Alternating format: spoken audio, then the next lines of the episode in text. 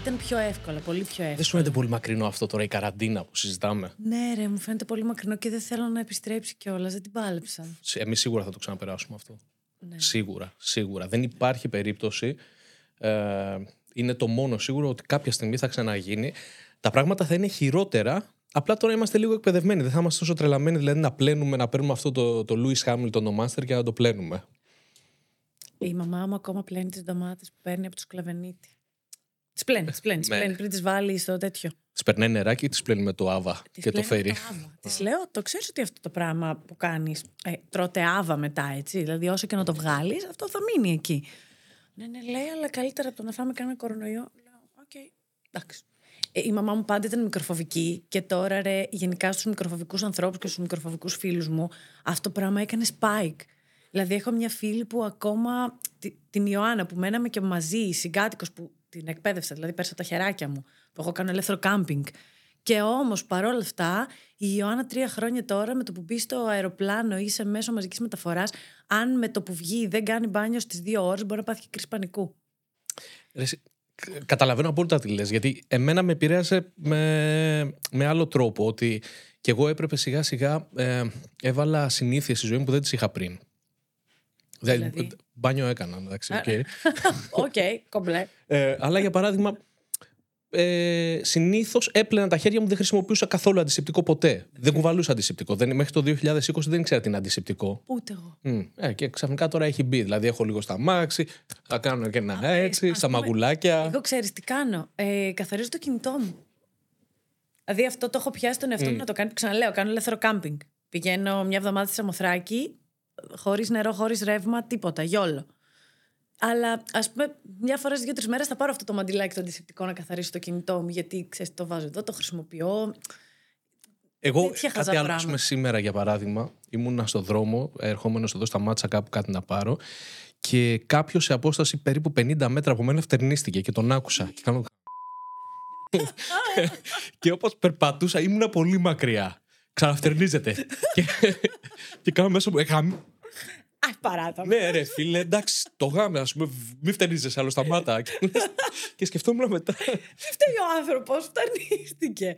Μπήκα Ναι. στη διαδικασία ότι θα παρασύρει ο αέρας, ειδικά αυτός που έρχεται αυτή την εβδομάδα που θα έχουμε ο Αιγυπτιακός άνεμος, θα φέρει και τη σκόνη. Θα μου φέρει σκόνη από την Αίγυπτο και ψυχαλίδια από αυτόν και δεν μου άρεσε καθόλου. Οκ, good to know ότι δεν είμαι η μόνη, ξέρω εγώ, που έχει αποκτήσει συνήθειες που δεν τις είχε Όλοι, πριν. όλοι, όλοι, όλοι, όλοι, οι πάντες. Ναι, ναι, Οι πάντες και οι φίλοι που έχω και οι γνωστοί. Καλά, δεν το συζητάμε. Επειδή το podcast το ξεκινήσαμε. Ναι. Εγώ γράφω εντωμεταξύ, τόση ώρα γράφω επεισόδιο, οπότε έτσι θα ξεκινήσουμε. Επειδή το podcast το ξεκινήσαμε και ήταν. Ε, πότε το ξεκινήσαμε, τέλη του 21. Όταν δηλαδή είχαμε περάσει τη, τις πρώτες δύο καλές φάσεις ε, και ήμασταν σιγά σιγά, ξέρεις, είχαμε COVID, αλλά είχαμε κάνει και τα εμβολιά μας, είχαμε απελευθερωθεί. Παρ' όλα αυτά κάναμε και τεστάκια εδώ. Δηλαδή τον κοίταζα το Θοδωρή, έρχονταν με μισό μάτι. Τώρα έλεγα αυτός είναι καλά, δεν είναι καλά. Συν της άλλης, ότι μετά από τότε που κόλλησα COVID, αρρώστηνα συνέχεια. Άλλο και αυτό. Είναι- Σερί. Ναι. Εντάξει, εγώ τον πέρασα τον COVID. ε, Αυτό έλεγα, ότι μόλις μας άνοιγαν, εγώ έσκαγα και στις συναυλίες μου full. Δηλαδή δεν με είχε πιάσει αυτή, αυτό το άγχος ότι τι θα γίνει αν κολλήσω. Έσκαγα full συναυλίες, πήγαινα ταξίδια, έμπαινα σε τρένα, κατευθείαν δηλαδή με το που μας άνοιγαν. Δεν ε, αγχωνόμουν. Και δεν είχα περάσει COVID μέχρι φέτος το καλοκαίρι. Δηλαδή φέτος το Τώρα το καλοκαίρι. πέρασε το 23. Ναι, ναι, ναι, πρώτη φορά. Πρώτη Οκ. φορά το COVID. Χαλαρά ή. ε, Να ξέρεις ότι ήμουν στη Σαμοθράκη, δεν κατάλαβα ότι έχω COVID, ανέβαινα τα βουνά στη Σαμοθράκη, απλά ρε, κουραζόμουν που εγώ κάθε χρόνο σκάω Σαμοθράκη. Και είναι ζόρικα μονοπάτια, δεν είναι αστείο. Ε, Θέλει, ρε παιδί μου, θέλει φυσική κατάσταση. Και φέτος κουραζόμουν και έλεγα, ρε, μάνα, τι φάση, εντάξει, οκ, ένας χρόνος πέρασε, δηλαδή 34 είμαι. Δ- Δεν είναι ότι είναι κάτι τρελό. Και με το που γυρνάω, τη μέρα δηλαδή που γυρίσαμε και ξέρεις χαλάρωσα και είπα ότι τώρα θα είμαι στο κρεβάτι μου τέρμα το ελεύθερο κάμπινγκ, έκανα ένα βράδυ πειρατό 38 και την επομένη πήγα και έκανα και ήταν αχνό και την επομένη δεν είχα. Οπότε το πέρασα στη Σαμοθράκη χωρίς να καταλάβω καν. Απλά είχα λίγη κόπωση παραπάνω. Θες να σου πω εγώ τι πέρασα τώρα το Γενάρη; Ναι. Ε, COVID εγώ πέρασα το 21, κάπου εκεί. Το πέρασα την πρώτη φορά βαριά. Και τώρα τα Χριστούγεννα άκουγα τις ειδήσεις και άκουγα που λένε ψιλοέρχεται επιδημία, προσέξτε και λέω, «Οπ, αφοράμε και μάσκα. Μπράβο. Ξεκίνησα να φοράω πάλι μάσκα και μετά από 10 μέρες κολλάω COVID και ταυτό μαζί COVID. Έχεις δει τα. Και αυτή την καινούργια την ίωση. Πρόσεχε και φλου Α. Την γρήπη την Α. Έχεις δει αυτά τα τεστάκια που τα έχουν και γρήπη και COVID. Εμένα αυτό άναψε σαν χριστουγεννιάτικο δέντρο.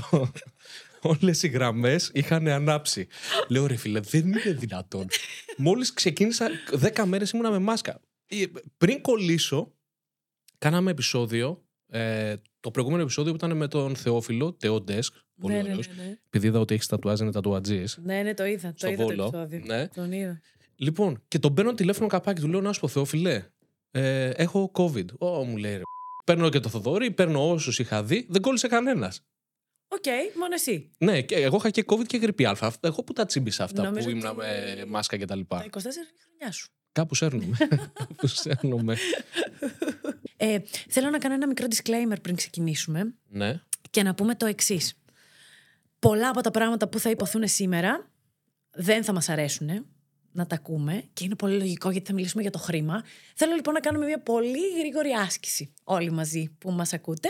Αν μας ακούτε κάπου που μπορείτε να ζωγραφίσετε τέλεια, αλλιώς κάντε τις ζωγραφιές νοητικά στο μυαλό σας. Θέλω λοιπόν να ζωγραφίσετε ένα λουλούδι μέσα σε τρία δευτερόλεπτα. Ένα, δύο, τρία. Θέλω να ζωγραφίσετε ένα διαφορετικό λουλούδι. Ένα, δύο, τρία. Θέλω να ζωγραφίσετε ένα σπίτι. Ένα, δύο, τρία. Και τώρα θέλω να σας ρωτήσω. Το πρώτο λουλούδι ήταν μία μαργαρίτα; Και το δεύτερο μία τουλίπα φαντάζομαι. ε; Η πλειονότητα των ανθρώπων κάνει αυτό. Γιατί, ναι, έτσι μας έχουν μάθει και κάθε φορά πλέον όταν ήμασταν μικροί κάναμε τρελά λουλούδια γιατί τα λουλούδια μας ε, χτυπούσανε ή μας τσιμπούσαν την προηγούμενη μέρα. Οπότε τα κάναμε γκρι και καφέ και μαύρα γιατί τα μισούσαμε. Ενώ κάποια στιγμή το είχαμε φάει το λουλούδι και ήταν τέλεια η γεύση και το κάναμε ροζ και μπλε και πράσινο.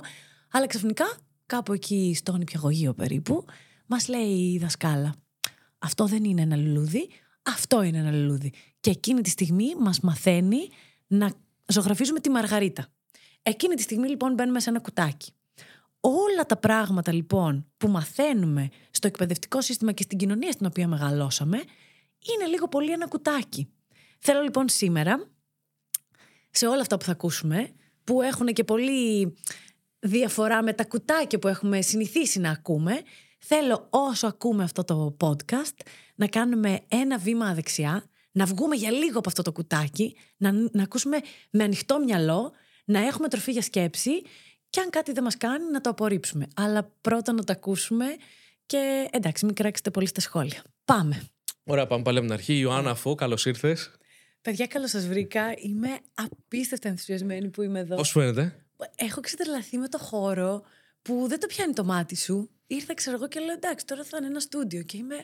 Α, είναι το στούντιο όπως είδα τα άλλα podcast. Αν και περίμενα εγώ, πώ το λένε, ότι ε, θα είσαι σαλονικιά ροκαμπίλι. Το είπες και μόνος σου, είσαι πανκαμπίλι. ναι, Σ' είμαι αρέσει, πανκαμπίλ. ναι, σ' αρέσει η πανκ μουσική. Ναι. Ε, Εν τω μεταξύ δεν δεν σου φαίνεται και ειδικά με αυτό που κάνεις στο, ε, Ναι. με αυτό που ασχολείσαι με, με το κανάλι σου και με το αντικείμενό σου Πο- πώς κολλάει αυτή η τέτοια η... Εντάξει. Ε, μ, έχω μια πιο wild πλευρά και νομίζω ότι η συντήρησή μου βγαίνει στο πώς διαχειρίζομαι τα χρήματά μου. Οπότε κάπως έτσι τα ισορροπώ. Μμ, ναι, για εξήγησε το αυτό λίγο Λοιπόν, να σου το εξηγήσω. Δηλαδή θα βγω, θα πιω, θα μεθύσω, μ' αρέσει, ε, ξενυχτάω, θα ακούσω την ωραία, την punk, την ελληνική τη μουσική μου, θα πάω σε συναυλίες εννοείται, αγαπώ πολύ το Γιάννη Αγγελάκα, τον ακολουθώ παντού στις συναυλίες του επίσης, τρύπες, ε, ξύλινα σπαθιά, γενικά, γενικά ακούω ελληνική μουσική. η ελληνική μουσική σ' αρέσει αυτό δεν ξέρω τα Ναι, ναι, ναι, ναι. ναι. Ε, μ, αλλά παράλληλα, ας πούμε, ήμουνα και νέρντουλας από πάντα. Ήμουνα φυτό και σε όλο το σχολείο. Δηλαδή, ήμουνα η κλασική μαθήτρια του 20, ξέρω εγώ. Ρε. Διάβαζα μέχρι και οικιακή οικονομία. Τι, μ' άρεσε να τη από μαθαίνω. τότε ακούγες πανκ Ε, ναι, από τότε. Δηλαδή, σκέψω ότι τότε. Επειδή ε, εντάξει, είμαι και 34-35 πλέον, ε, τότε άκουγα, ας πούμε, υπογειαρεύματα το 2005 και το 2006. Εν τω μεταξύ αυτή είναι αναρχική μουσική και πώς ταιριάζει με ένα φίτουλα, με ένα νέρντουλα Κοίταξε. Ε, Πιστεύω ότι είμαι πολύ αντιδραστικό παιδί σε πάρα πολλά πράγματα. Βασικά δεν πιστεύω, είμαι. Αν ρωτήσεις τους γονείς μου, θα σου πούνε Α, ναι. Η αντίδραση σημαίνει Ιωάννα. Ε, μ' αρέσει αυτό. Μ' αρέσει να κάνω ρηξικέλευτα πράγματα ή τέλος πάντων πράγματα που θεωρώ ότι είναι ρηξικέλευτα. Ε, μ' αρέσει να κάνω τα πράγματα διαφορετικά. Μ' αρέσει να βρίσκω καινούριους τρόπους που λειτουργούν τα πράγματα. Και όλα αυτά τα πράγματα τα κάνω στη ζωή μου πλην των οικονομικών. Γιατί από πάντα μου άρεσαν πολύ τα οικονομικά. Σε αυτό εννοείται βοήθησε πολύ και η οικογένειά μου. Γιατί στο σχολείο Θοδωρή δεν έχουμε καμία οικονομική παιδεία. Δεν παίρνουμε τίποτα, τίποτα, τίποτα σαν κατεύθυνση. Δηλαδή μαθαίνουμε. Όταν πήγαινα εγώ σχολείο είχαμε τις αρχές οικονομικής θεωρίας και τέτοια μαθήματα. Ναι. Βέβαια δεν θυμάμαι το περιεχόμενο. Είχατε εσείς τη τεχνολογικής; Ε, εγώ ήμουνα. Όχι, εγώ πήγα σχολείο το 2000. Τελείωσα το σχολείο το 2002 και είχα, ήμουνα θεωρητική. Βέβαια δεν ήταν λάθος δικό μου. Α, εγώ κάτσε οικονομικά λίγο. σπουδάσα και εγώ. Αλλά είχατε ΑΟΘ. Α, ήταν τότε που δίνατε 9 μαθήματα πανελλήνιες. Τα δίναμε όλα. Δεν ξέρω τα 14, πάντα. ναι. Και θρησκευτικά. Θυμάμαι έδινα και θρησκευτικά. OK, okay, ναι. Εντάξει, αυτό κράτησε για λίγο να ξέρεις. Ήμουν από τους τυχερούς. Ήμουνα η, δεύτερη, η πρώτη χρονιά. Ναι. Έδινε τα πάντα. Ήταν ρε παιδί μου το σύστημα που ό,τι μαθήματα ε, είχες διδαχθεί στο σχολείο τα έδινες και εξετάσεις. Okay. Εγώ ήμουν η επόμενη χρονιά που. Νομίζω ότι είναι 9. Δεν θυμάμαι καν πόσα ήταν. Θυμάμαι ότι ήταν πολλά. Ήταν όλα. Εμείς, εμείς που δίναμε το 6, δίναμε 6 μαθήματα το 2006. Ε, αλλά τότε, ας πούμε, εγώ που ήμουν θετική, δεν είχαμε ΑΟΘ. Δεν είχαμε τις αρχές οικονομικής θεωρίας. Δεν το έκανα καν αυτό το μάθημα. Τίποτα. Το μόνο που κάναμε, σου λέω, το πιο κοντινό στα οικονομικά και που κάνει ακόμα πλέον και ο κόσμος, γιατί τώρα δίνουν τέσσερα μαθήματα, αν δεν απατώμε, ε, ήταν η, η οικιακή οικονομία. Σαν τις δέσμες, ε. Ναι, πλέον σαν τις δέσμες είναι, ναι. Πω, πω, δέσμες. Πότε θυμήθηκες. Οι γονείς ναι, μας έγιναν στι Ακόμα πιο πριν. Είχα κάτι, ξέρεις, έχω μεγαλύτερα ξαδέρφια. οι οποία ξέρεις, έχουν, έχουν, περάσει και από εκεί. okay. Και η αλήθεια δεν μου έχουν μείνει και πολλά από εκείνη την εποχή. Δηλαδή από ποια μαθήματα δίναμε, πόσα δίναμε, πόσο. Ε, απλά θυμάμαι ότι ήταν ένα χάος. Θυμάμαι ε, ότι έξι μήνες πριν φτάσουν οι πανελλαδικές έλεγες τι να ξεκινήσω να διαβάζω τώρα και από πού να πάω, από πού να, από πού να το πιάσω. Έρεση. Γενικά, εγώ δεν συμφωνώ πολύ με το θεσμό των Πανελληνίων έτσι όπως είναι δημιουργημένος. Εντάξει, όχι ότι μπορούμε να βγάλουμε σαφώς πόρισμα για την εκπαιδευτική πολιτική μιας χώρας μέσα από ένα podcast. Τη γνώμη μας λέμε. Και δεν ξέρω καν αν αυτή η γνώμη μου είναι σωστή. Απλά εγώ θα δω πέρασα τόσο άσχημα στις Πανελλήνιες. Γιατί όλη η κοινωνία σου λέει ότι θα γράψεις Πανελλήνιες και από αυτό θα εξαρτηθεί όλο σου το μέλλον και αν εκείνη τη μέρα δεν γράψεις καλά για κάποιο λόγο πάει καταστράφηκες και εγώ διαφωνώ πάρα πολύ με αυτό το πράγμα. Διαφωνώ κάθετα να βάζουμε τόσο άγχος σε νέα παιδιά ή να ζητάμε από 17χρονους ανθρώπους και 18χρονους να ξέρουν τι θα κάνουν στο υπόλοιπο της ζωής τους. Ή αν δεν το βρούνε να είναι αποτυχημένοι. Διαφωνώ, απόλυτα. Κοίτα, στο, στο πρώτο κομμάτι δεν ξέρω αν διαφωνώ. Δηλαδή ότι ναι, ένα παιδί πρέπει σιγά σιγά να αποφασίζει. Οριμάζουμε όλοι σε διαφορετικές ηλικίες. Δηλαδή, εγώ, ας πούμε, στα 18 μου τον πατέρα μου ρώτησα να σου πω τι να κάνω.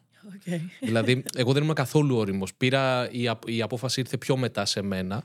Αλλά εντάξει, απ' την άλλη έπρεπε να πιεστούμε. Δεν συμφωνώ και εγώ με το σύστημα έτσι όπως ήταν. Δηλαδή, και με την ε, ψυχολογική αυτή πίεση, ότι άμα δεν τα καταφέρεις ένας αποτυχημένος. Γιατί στο σχολείο διδάσκεσαι συγκεκριμένα πράγματα, συγκεκριμένα μαθήματα. Υπάρχουν τόσα άλλα πράγματα που μπορείς να κάνεις και να είσαι επιτυχημένος. Πρέπει να βρεις εσύ λίγο. Για παράδειγμα, και εσύ αυτό που έκανες και αυτό που σπούδασες, από ό,τι κατάλαβα δεν έχει σχέση με αυτό που κάνεις τώρα και είσαι επιτυχημένη. Και ασχολείσαι με κάτι διαφορετικό. Ε, επιτυχημένη. Δεν θα έλεγα ότι είμαι επιτυχημένη. Απλά αγαπώ πάρα πολύ αυτό που κάνω, μιλάω πολύ, οπότε ξέρεις. Μα σε ένα βαθμό δεν πέτυχες. Γιατί ε, τα νούμερα από μόνα τους σε αυτό που κάνεις και η αποδοχή που έχεις είναι πολύ μεγάλη. Αυτό, αυτό όντως το έχουμε πετύχει. Δεν είμαι mm. μόνη μου, βέβαια. Είμαστε 18 άτομα ομάδα πίσω από όλο αυτό που παρουσιάζεται στα social media. Αλλά αυτό όντως το έχουμε πετύχει. Έχουμε αριστοδορεί μια τέλεια κοινότητα. Δηλαδή, πλέον έχουμε φτάσει σε σημείο που μιλάμε για πολύ ευαίσθητα θέματα. Δηλαδή, μιλάμε για θέματα τραπεζών, μιλάμε για θέματα ελληνικού χρηματιστηρίου, που είναι πολύ τζιζ θέμα στον ελληνικό λαό. Ε, μιλάμε για το πόσα βγάζουμε, πώς τα βγάζουμε, ποιες είναι. είναι όμως τζιζ αυτά τα θέματα; Γιατί έτσι έχουμε μάθει. Δεν μπορούμε να μιλάμε για χρήματα. Είναι ντροπή να μιλάμε για χρήματα. Ή ξέρεις, υπάρχουν πάρα πολλά ε, προβλήματα στο μυαλό μας ότι όταν ένας άνθρωπος έχει πολλά χρήματα, τα έχει αποκτήσει με πολύ άσχημο τρόπο. με πολύ δόλιο τρόπο. Φτωχός πλην τίμιος. Τα έχουμε. Τα, Ναι, τα και εγώ ξέρουμε διαφωνώ αυτά. πολύ σε αυτό. Φυσικά. Δεν μ' αρέσει εννοείται. καθόλου να τα ακούω. Τι θα πει φτωχός πλην τίμιος; Όχι. Όχι. Υπήρχε ίσως κάποτε το 1920, τώρα έχουμε 2024.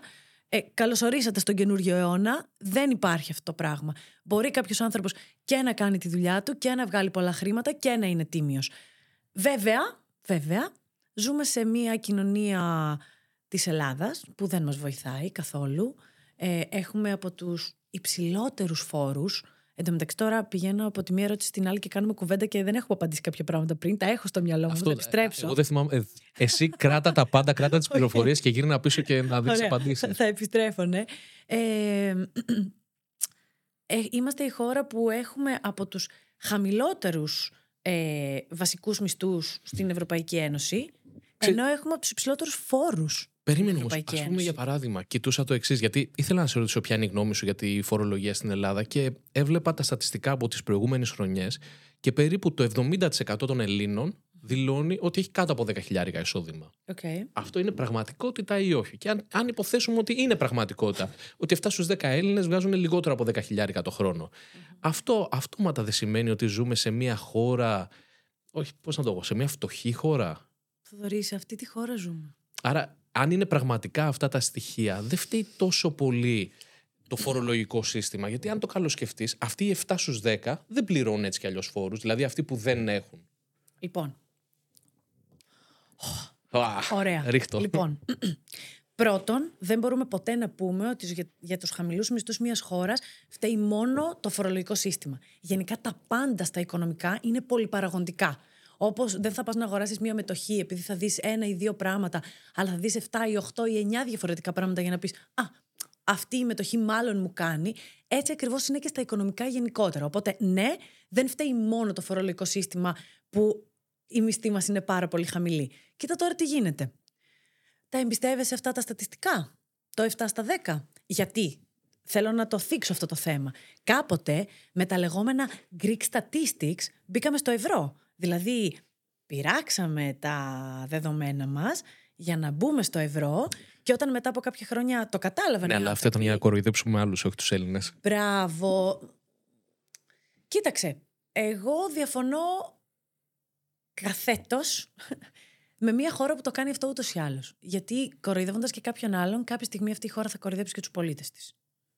Νόμος. Μμμ. Είναι νομοτελειακό. Δηλαδή, ένας άνθρωπος που μιλάει άσχημα για σένα πίσω από την πλάτη σου, θα μιλήσει άσχημα και για μένα κατά πάσα πιθανότητα. Οι πιθανότητες τουλάχιστον είναι προς τα εκεί. Ένας άνθρωπος που λέει ψέματα σε σένα, μάλλον θα πει ψέματα και σε άλλους ανθρώπους.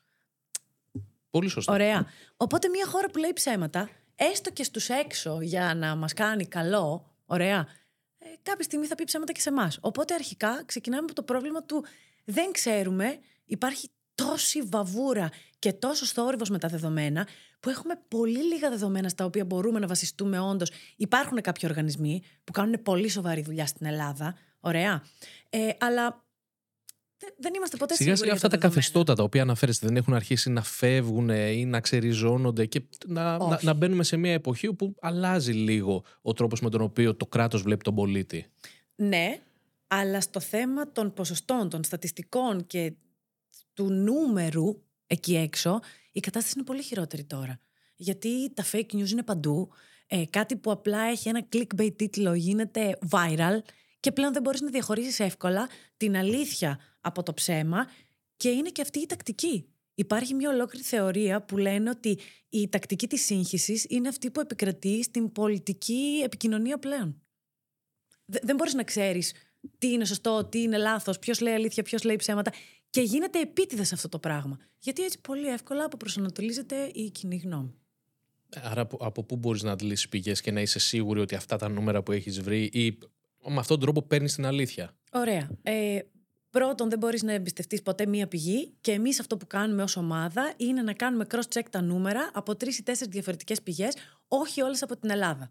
Δηλαδή θα εμπιστευτούμε ευρωπαϊκά στατιστικά, τα οποία συνδέονται με τα ελληνικά στατιστικά τα επίσημα και τα οποία κάποιος άλλος τρίτος οργανισμός, non-governmental, λέει ότι είναι πολύ κοντά αυτά τα νούμερα του επίσης. Θα μπορούσε όμως η Elstat να έχει διαφορετικά στοιχεία από την Eurostat. Ναι. Γίνεται αυτό; Γίνεται. Συνεχώς. Για τα ίδια πράγματα; Γίνεται. Και δεν έχουν βάλει χέρι οι Ευρωπαίοι; Δεν είναι το χέρι, γιατί κάθε έρευνα έχει έναν ή δύο διαφορετικούς παράγοντες που μπορούν να κάνουν διαφορετικά τα νούμερα. Ε, Είναι, πο- είναι πολύ δύσκολο, γι' αυτό σου λέω, είναι, είναι πολύ παραγωγικό. Δηλαδή πάντα υπάρχει μία απόκληση. Ναι, πάντα. Σε όλα. Γι' αυτό λέμε ότι πρέπει να κάνουμε cross-check και να είναι περίπου ίδιες οι τιμές. Ναι, αυτό. Η Δηλαδή, ανεργία. Ωραία. Πριν κάποια χρόνια, η ανεργία μας ήταν ε, αρκετά πάνω από το 10% και δίναμε ως ΔΥΠΑ, ως ΟΑΕΔ τότε, 200.000 επιδόματα ανεργίας. Αυτή τη στιγμή υποτίθεται ότι η ανεργία μας είναι στο 9,2% και δίνουμε 260.000 επιδόματα ανεργίας.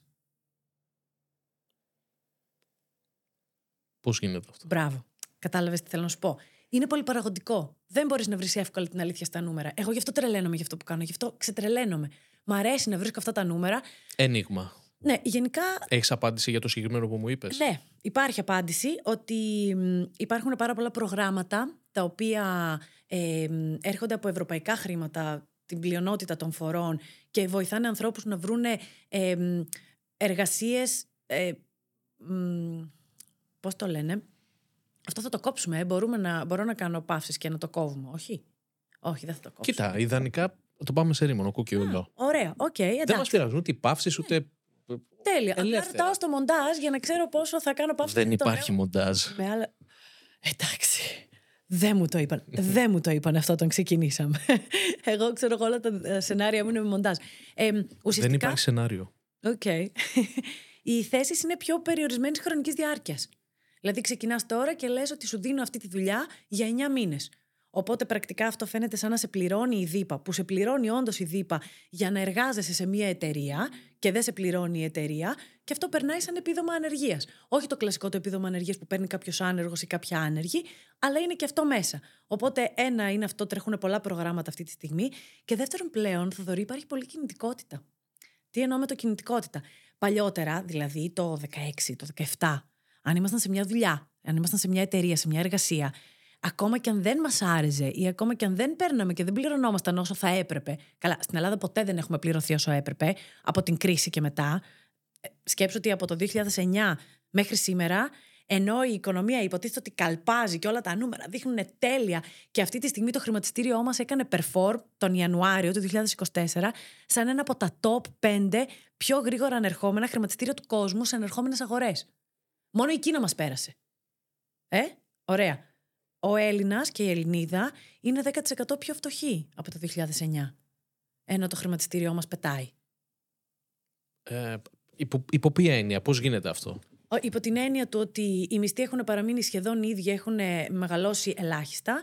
Υπό την έννοια του ότι οι τριετίες τώρα ξεπάγωσαν γιατί ήταν μνημονιακό ότι αν η ανεργία δεν πέσει κάτω από 10% οι τριετίες δεν θα ξεπαγώσουν. Οι τριετίες είναι ότι κάθε τρία χρόνια που είσαι στην ίδια θέση, αναγκαστικά με νόμο του κράτους παίρνεις περισσότερα χρήματα. Γιατί πρέπει κάπως να καταπολεμεί το πληθωρισμός. Ο πληθωρισμός λοιπόν ήταν τεράστιος. Όλα αυτά τα χρόνια ειδικά τα τελευταία υπήρχαν μήνες με πληθωρισμό 12 και 13%. Έτσι. Και Θα εξηγήσω πολύ σύντομα τι είναι ο πληθωρισμός. Οπότε ξαφνικά ο Έλληνας και η Ελληνίδα ναι, είναι πιο φτωχοί από το 2009. Αλλά η οικονομία της χώρας πετάει. Κοίτα, είχαμε αυξήσεις στου, στους μισθούς και νομίζω ήταν. Ε, ε, επί Μητσοτάκη ήταν ε, δύο ή τρεις αυξήσεις έκανε. Με την, πιο προσ... με την τελευταία ήταν πολύ πρόσφατα Τώρα, τώρα. τον Απρίλιο θα γίνει η τελευταία. Ε, πριν από αυ... Α, περίμενε, πριν από αυτή για τον κατώτατο μισθό πότε ήτανε; Ήτανε πάλι πριν από Μέσα στο μερικούς 23 μήνες. Ναι. ήταν πάλι και τώρα πέρασε ότι θα γίνει ξανά άλλα 50 ευρώ, 60. Αυτό δεν το θυμάμαι το νούμερο ακριβώς. Παρ' όλα αυτά, Αλλά θα γίνει. οι αυξήσεις όλες γίνονται στον ιδιωτικό τομέα ως επιτοπλίστων. Μάλλον επιβαρύνουν τον ιδιωτικό τομέα χωρίς να υπάρχουν κάποιες βοήθειες ή ελαφρύνσεις στους ε, επιχειρηματίες. Σε όλη αυτή την κατηγορία, μάλλον επιχειρηματιών που, παραδείγματος χάρη, το, λες, λε- ας πούμε, η elite το 10% έχει την άνεση να δώσει αυτή την αύξηση. Αλλά τα, περι- τα περισσότερα μαγαζιά στην Ελλάδα που απασχολούν ένα-δύο εργαζόμενα Και δεν έχουν. δεν έχουν την, τη δυνατότητα. Άρα, πώς θα δοθεί αυτή η αύξηση στον κόσμο όταν δεν έχει ο επιχειρηματίας να δώσει τα λεφτά; Ένα μαγαζί, ας πούμε, το οποίο πουλάει ρούχα και έχει μία υπάλληλο μέσα. Είναι η ιδιοκτήτρια του καταστήματος και η υπάλληλος. Πώς θα της δώσει αύξηση; Δεν υπάρχει τρόπος. Κοίταξε. Γι' αυτό σου έλεγα πριν ότι το θέμα μισθών στην Ελλάδα είναι πολυπαραγωγικό. Και γι' αυτό πιστεύω ότι, ε, καλά, εκτός το ότι έχουμε μια πολύ άδικη φορολογία γενικότερα, ε, να μιλήσουμε για συγκεκριμένους φόρους. Να μην μιλήσουμε καν για τα εργασιακά, που είναι ένα πολύ δύσκολο θέμα. Και μ' αρέσει γιατί είναι η πρώτη φορά που μιλάμε τόσο στοχευμένα για οικονομικά. Ελπίζω να αρέσει και στους ανθρώπους που Ξέρεις τι, το δεν το είχα ακούσουν. και στο, στο πρόγραμμα. Βασικά, ξέρεις, είχα, έχω βάλει άλλα. αλλά έχει πολύ ενδιαφέρον. Ναι. Εμένα Ε, μου αρ- θέλω να μάθω την άποψή Ναι, σου. ναι, για το ναι, θέμα. εννοείται. Ε, οι περισσότερες εταιρείες δεν θα μπορούν. Απλά να ξέρει, Θοδωρή, ότι όντως εγώ αυτά τα νούμερα τα πιστεύω. Αυτό δηλαδή που έλεγες στην αρχή, το 7 στους 10 Έλληνες τους ζουν με λιγότερο από 10 χιλιάρικα. Εγώ το πιστεύω. Το βλέπω. Το βλέπω στους ανθρώπους. Υπάρχουν άνθρωποι που δεν έχουν να φάνε. Υπάρχουν άνθρωποι που είναι στο όριο της φτώχειας. Και ξέρεις κάτι, ρε, με πονάει. Με πονάει πάρα πολύ που για αυτούς τους ανθρώπους δεν μιλάμε. Αυτοί οι άνθρωποι δεν είναι νούμερα στις ειδήσεις, πιασάρικα. Ε, Αυτούς τους ανθρώπους τους βάζουμε έμφυα να πληρώνουν το σπίτι, το οποίο έχουν φορολογηθεί για να κάνουν. Γιατί τα λεφτά που πληρώθηκαν, τα φορολογήθηκαν αυτά τα λεφτά. Είχαν κρατήσεις, είτε στο δημόσιο είτε στον ιδιωτικό τομέα. Αυτά λοιπόν τα φορολογημένα λεφτά αγόρασαν ένα σπίτι το οποίο ήταν επίσης φορολογημένο γιατί είχε ΦΠΑ στα πάντα, στα ήδη φορολογημένα λεφτά. Και τώρα ξαφνικά σου λέει έμφυα. Τέλεια. Σας πείσαμε όλα αυτά τα χρόνια και σας μάθαμε εμείς η πολιτική ηγεσία αυτού του τόπου ότι το όνειρο του Έλληνα πρέπει να είναι να βάλει ένα κεραμίδι πάνω από το κεφάλι του. Τώρα λοιπόν που το βάλετε το Διαφωνείς σε κεραμίδι. Αυτό δεν θα έπρεπε όλοι να, να κοιτάνε πώς θα αγοράσουν το δικό τους ακίνητο, πώς θα έχουν το δικό τους σπίτι; Διαφωνώ. Εννοείται διαφωνώ. Γιατί; Για πάρα πολλούς λόγους. Μπορούμε να είναι η επόμενη ερώτηση. Εμένα μου αρέσει η ιδιοκτησία. Μ' αρέσει ας πούμε, να έχω το, το σπίτι μου, Τέλεια. το χώρο μου. Αυτό λοιπόν το σπίτι σου, ανεξάρτητα από το αν εσύ το έχεις πληρώσει ή όχι και το έχεις φορολογηθεί ή όχι, τώρα το ξαναπληρώνεις. Ναι, ο το- έμφυα. όχι, δεν διαφωνώ, δεν, αλλά δεν υπάρχει πιο ληστρικός φόρος από τον έμφυα. Ισχύει, συμφωνώ σε αυτό. Απλά λέω για ποιο λόγο να μην θέλει ο, ο Έλληνας, ακόμα και με αυτούς τους φόρους, να έχει το δικό του σπίτι; Ακόμα και με αυτούς τους δύσκολους φόρους. Ωραία. Πώς να το απαντήσουμε τώρα αυτό; Λοιπόν, πρέπει κάποια στιγμή, αυτό είναι βέβαια η δική μου άποψη και μπορεί να είναι τροφή για σκέψη. Δεν χρειάζεται να πούμε ότι είναι η σωστή ή η λανθασμένη άποψη. Ο κάθε άνθρωπος για τα χρήματά του ούτως ή άλλως πρέπει να έχει τη δική του άποψη. Ε, μ, λοιπόν, τι γίνεται; Εγώ δεν πιστεύω στην ιδιοκτησία. Δεν πιστεύω στην ιδιοκτησία όταν αυτή η ιδιοκτησία γίνεται liability. Πρέπει λοιπόν να καταλάβουμε και να αρχίσουμε να διαχωρίζουμε τι είναι το asset και τι είναι το liability. Asset θα δωρεί είναι κάτι στο οποίο θα βάλεις χρήματα και αυτό εκεί που θα βάλεις χρήματα κάποια στιγμή θα σου φέρει χρήματα πίσω ή δεν θα χάσει την αξία του. Τουλάχιστον. Δεν είναι αυτή η έννοια του asset, αλλά επειδή μιλάμε για την Ελλάδα και έχουμε τη δική μας συγκεκριμένη νοοτροπία στο τι κάνουμε με τα χρήματά μας, μιλάμε για αυτό το asset. Μετά έχουμε τα liabilities, δηλαδή πράγματα τα οποία τα αγοράζουμε και από εκείνη τη στιγμή που θα τα αγοράσουμε, τα πληρώνουμε μία ζωή. Δηλαδή, υπάρχει πολύ μεγάλη μερίδα του, του πληθυσμού στο εξωτερικό που έχει τρία ή τέσσερα δικά του σπίτια, όντως έχει ιδιοκτησία, αλλά δεν μένει σε αυτά. Εγώ λοιπόν δεν έχω κανένα πρόβλημα το να έχω ιδιοκτησία, κανένα, αρκεί αυτή η ιδιοκτησία να μην είναι liability. Γιατί ο Έλληνας και η Ελληνίδα δουλεύουν, θα πάρουν το στεγαστικό τους δάνειο, θα το αποπληρώνουν μία ολόκληρη ζωή και στη διάρκεια αυτής τους της ζωής θα πληρώνουν και για τα πάντα που πρέπει να γίνουν μέσα στο σπίτι. Δηλαδή, από τη στιγμή που το αγοράζεις το σπίτι, δεν σταματάς να το πληρώνεις. Είτε αυτό είναι έμφυα, είτε αυτό είναι κοινόχρηστα, είτε αυτό είναι μία ανακαίνιση μετά από 10-15 χρόνια. Συνεχίζεις να το πληρώνεις. Ενώ αν αγοράζεις ένα σπίτι, το οποίο κάποιος θα το νοικιάσει, αυτό το σπίτι αρχίζει εξ αρχής από την πρώτη μέρα να σου βγάζει χρήματα. Ναι, αλλά ωραία, τι επιλογή έχει κάποιος. Ή θα νοικιάσει ή θα αγοράσει. Ναι. Δεν μπορείς να μείνεις στον δρόμο. Θα, προφανώς, εννοείται. Ε, εγώ νοικιάζω πάντα, πάντα. Είμαι, είμαι μονίμως στο Από ενοίκιο. επιλογή. Ναι, από επιλογή, εννοείται. Και αν θα αγοράσω κάποια στιγμή σπίτι, θα είναι καθαρά επενδυτικό. Δηλαδή, εμένα θεωρώ ότι μου δίνει και πολύ μεγαλύτερη κινητικότητα αυτό το πράγμα. Δεν ξέρω αν θα είμαι πάντα στην Αθήνα. Δεν ξέρω αν θα μου αρέσει πάντα το φάληρο. Παλιότερα έμενα στο κουκάκι και το λάτρευα. Μπορεί αύριο μεθαύριο να θέλω να μείνω και στο περιστέρι. Πάντα ήθελα να μείνω κάποια στιγμή στο περιστέρι. Θέλω να μπορώ να μετακομίσω. Μ' αρέσει η κινητικότητα, οπότε ούτως ή άλλως εμένα μου αρέσει το ενίκιο. Αλλά, ειλικρινά, εάν δεν ξέρεις ότι θα μείνεις σε ένα σπίτι για τουλάχιστον 40 χρόνια, γιατί έχεις εκεί την οικογένειά σου και θα μείνεις για πάντα εκεί, δεν βγαίνουν τα νούμερα. Υπάρχει ένα συγκεκριμένο βίντεο στο YouTube που μου αγοράει ενίκιο σπιτιού, που έχω και ολόκληρο template που μπορεί κάποιος να χρησιμοποιήσει για να δει αν κάνει αυτά τα χρήματα κάτι άλλο. Μία επένδυση, ένα επενδυτικό ακίνητο ή μετοχές ή χρηματιστήριο σε κάτι πολύ low risk, ομόλογα. Ή αν αγοράσει το δικό του σπίτι για να μείνει, τι το συμφέρει; Ναι, αλλά ταυτόχρονα θα αυτός ο οποίος θα έδινε κάποια λεφτά για το σπίτι, για να αγοράσει ένα σπίτι, πρέπει να πληρώνει ένα ενίκιο. Άρα τα λεφτά του πάνε στο ενίκιο. Δεν έχει να τα χρησιμοποιήσει και κάπου αλλού. Δεν πάνε στο ενοίκιο όλα αυτά τα λεφτά. Υπάρχει το template, είναι πολύ αναλυτικό και τα νούμερα βγαίνουν. Τα, τα templates δεν λένε ψέματα. Αυτά, αυτό είναι το, το μοναδικό σίγουρο. OK, okay, σε εμπιστεύομαι. Κάθε ξέρεις Αυτά τα νούμερα εκεί. Κοίτα, δεν είναι θέμα εμπιστοσύνης, είναι θέμα του πώς θέλεις να διαχειριστείς τα χρήματά σου. Εγώ δηλαδή δεν θα ήθελα να βάλω τα χρήματά μου σε ένα ακίνητο. Καλά, ειδικά τώρα με τις φυσικές καταστροφές, όλα αυτά που γίνονται, να έχεις όλη σου την περιουσία κάπου που τελικά άμα γίνει κάτι δεν ξέρεις αν κάποιος θα σε βοηθήσει εκεί έξω.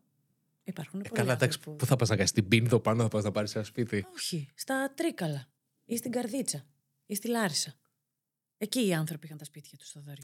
Ναι, ισχύει. Βέβαια, εντάξει, στη συγκεκριμένη αυτό μπορεί να τύχει. Δηλαδή και, που να σου ναι. και στο φάληρο πίσω μπορεί να πέσει ένας κεραυνός και να χτυπήσει το σπίτι και να στα κάψει όλα. Εννοείται. Αν το ναι. αυτό το νοικιάζεις, πας και νοικιάζεις αλλού. Στην υγειά μας.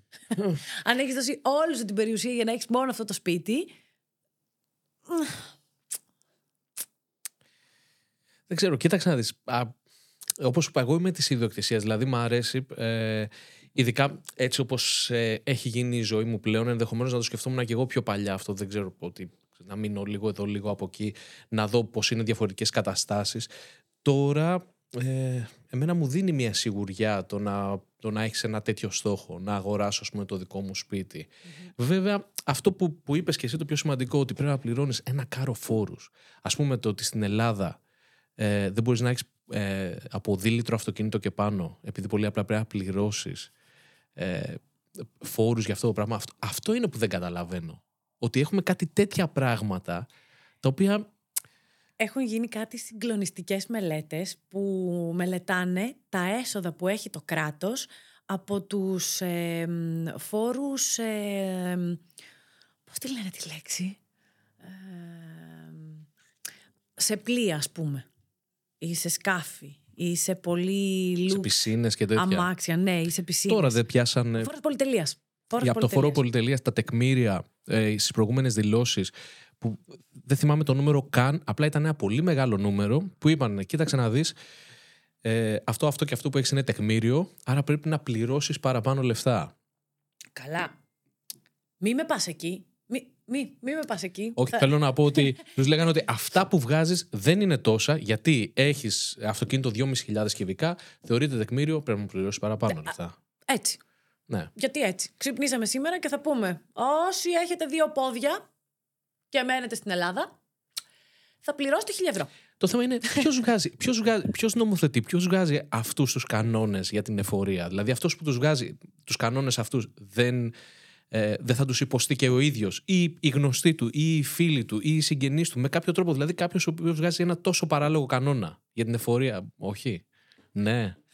Δεν ξέρω. Λοιπόν, δεν θα απαντήσω, γιατί θα παραγίνει πολιτικό το, το podcast μας και καλό θα ήταν γενικά, επειδή εκνευρίζω ούτως ή άλλως που εκνευρίζω γιατί ξεμπροστιάζω πολύ πράγμα στα κανάλια μου, ε, καλό θα ήταν να, να το κρατήσουμε λίγο πιο πολιτισμένο mm. το σημερινό podcast και τη σημερινή συζήτηση. Okay. Πάμε να επιστρέψουμε λοιπόν στο πώς πέρασα το υπογράφο μηχανικός στο Πολυτεχνείο Θεσσαλονίκης. ναι, ε, ωραία. Πάμε από Θεσσαλονίκη. Λες και το βλέπεις ε, για την ανάκλαση. Γιατί αυτό θα σε ρώταγα τώρα. Γιατί κοιτούσα ε, και μπόρεσα να βρω πληροφορίες για σένα από άρθρα, από διάφορα site 10 χρόνια πριν. Ναι. Δηλαδή, έχεις πορεία έχεις ασχοληθεί πάρα πολύ με το αντικείμενο. Ναι, η αλήθεια είναι ναι, ότι. Ναι. Και το δηλώνεις, λες ότι ε, ε, βασικά η δουλειά σου ποια είναι ακριβώς. Εσύ αναλύεις, πώς να το θέσω διαφορετικά. Επειδή είσαι το πρόσωπο μπροστά από μια εταιρεία και κάνεις τα βίντεο και και και, ποιο είναι το κομμάτι το οποίο αφορά καθαρά εσένα; Εμένα μου αρέσει πάρα πολύ γιατί όλη αυτή την ερώτηση μου την κάνουν συνεχώς. Ότι. Ε, OK, okay, σκέφτομαι ότι κάνουν και στον μπαμπά μου αυτή την ερώτηση. Η Ιωάννα. Τι δουλειά κάνει η κόρη σου. Τι δουλειά κάνει η Ιωάννα; Και ο μπαμπάς μου λέει, βγάζει λεφτά από το ίντερνετ. Λίγο μίλητος, ωραίος. Βγάζει λεφτά από το ίντερνετ. Ε, λοιπόν, Ωραία, να, να το θέσω πιο απλά. ναι. Πες ότι ήθελες να μου πεις πολύ γρήγορα να περιγράψει τον εαυτό σου. Ότι ξέρεις τι, τι κάνεις. Δηλαδή, εγώ θα σου έλεγα φτιάχνω παπούτσια. Ωραία. Τελείωσε, πάμε παρακάτω. Εσύ θα, τι θα μου έλεγες, με τι ασχολείσαι; Κάνω βίντεο οικονομικού περιεχομένου στο YouTube. Αυτό είναι. Άρα, ας πούμε, είσαι YouTuber, αλλά ταυτόχρονα. Ναι. Το έκανα και αυτό στα γεράματα, Παναγίτσα μου. Αλλά επειδή έχω δει και στα βίντεο ότι λες ότι τα βίντεο που φτιάχνεις εσύ είναι οικονομικού περιεχομένου μεν, αλλά είναι πιο πολύ για... Ε, Εγώ πιάνω πιο πολύ κοινωνικά θέματα. ναι. Α πούμε, ο συνεργάτης μου ο Χρήστος είναι αμυγός επενδυτικό το περιεχόμενο. Αν θέλει κάποιος να επενδύσει τα χρήματά του ή να βρει ιδέες για να επενδύσει τα χρήματά του ή να βρει ιδέες για το τι να κάνει τα χρήματά του, ο Χρήστος είναι το κανάλι που πρέπει να ακολουθήσει. Μετά τον Χρήστο είναι οι Financial Greeks που μιλάνε γενικότερα για διαφορετικού περιεχομένου εμ, οικονομικά θέματα. Δηλαδή θα μιλήσουν για αμερικανικό χρηματιστήριο, θα μιλήσουν για options, θα μιλήσουν για futures, θα μιλήσουν, θα, μιλήσουν, ναι, okay. θα μιλήσουν για swaps, θα μιλήσουν για όλα αυτά τα assets στα οποία κάποιος μπορεί να επενδύσει και για τα κρυπτονομίσματα θα μιλήσουν λίγο, θα μιλήσουν για peer-to-peer lending. Εγώ έχω μια πιο εμ, κοινωνική άποψη πάνω στα οικονομικά. Θεωρώ ότι τα οικονομικά είναι άρρηκτα συνδεδεμένα με την κοινωνία μας και πρέπει να μιλάμε για τα οικονομικά, πρέπει να μιλάμε για το χρήμα, πρέπει να αποδαιμονοποιήσουμε το θέμα χρήμα, να καταλάβουμε τι ακριβώς είναι και Θοδωρή, ξέρεις τι άλλο πρέπει να μάθουμε; Να μάθουμε να το διαχειριζόμαστε. Γιατί, και αυτό επίσης με ενοχλεί πάρα πολύ στην ελληνική κοινωνία, και δεν φταίει και πάλι. Εγώ σου ξαναλέω, ποτέ δεν πιστεύω ότι φταίει τελικά ο τελικός αποδέκτης. Δεν θεωρώ ότι φταίει ο πολίτης που δεν έχει μάθει να κάνει την αποταμίευση. Γιατί πάντα, πάντα, όταν τα μίντια, όταν η Ελλάδα, όταν η κοινωνία μιλάει για λεφτά, πάντα στο μυαλό μας έρχεται ο Σταύρος Νιάρχος, ο Αγγελικούσης, οι εφοπλιστέ, ε, ο Αγγελόπουλος, τα πετρέλαια. Αυτό δεν είναι. Έτσι δεν είναι. Η πλειονότητα των ανθρώπων, να τους πεις τι, ποιος είναι πλούσιος στην Ελλάδα, αυτό θα σου πούνε.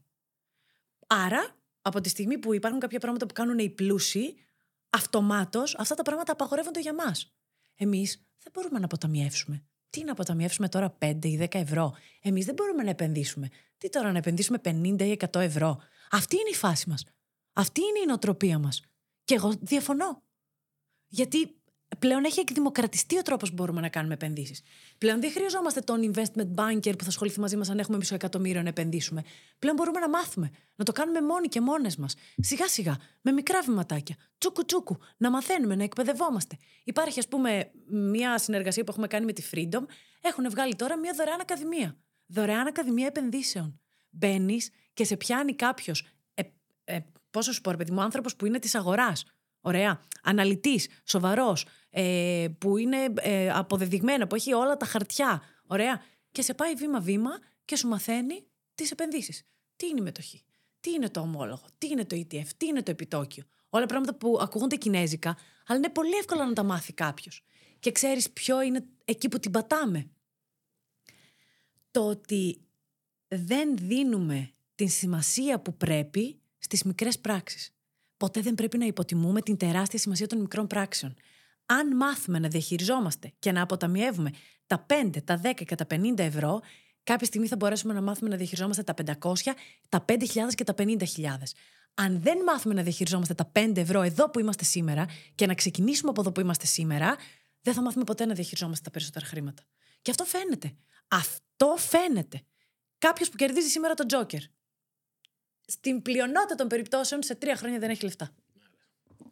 Ξέρεις γιατί; Καλά, γιατί, και, δεν και εγώ θα έμαθε, τα σκίζα όλα έτσι και κέρδιζα τον Τζόκερ. γιατί δεν έμαθε να διαχειρίζεται τα 5 ευρώ.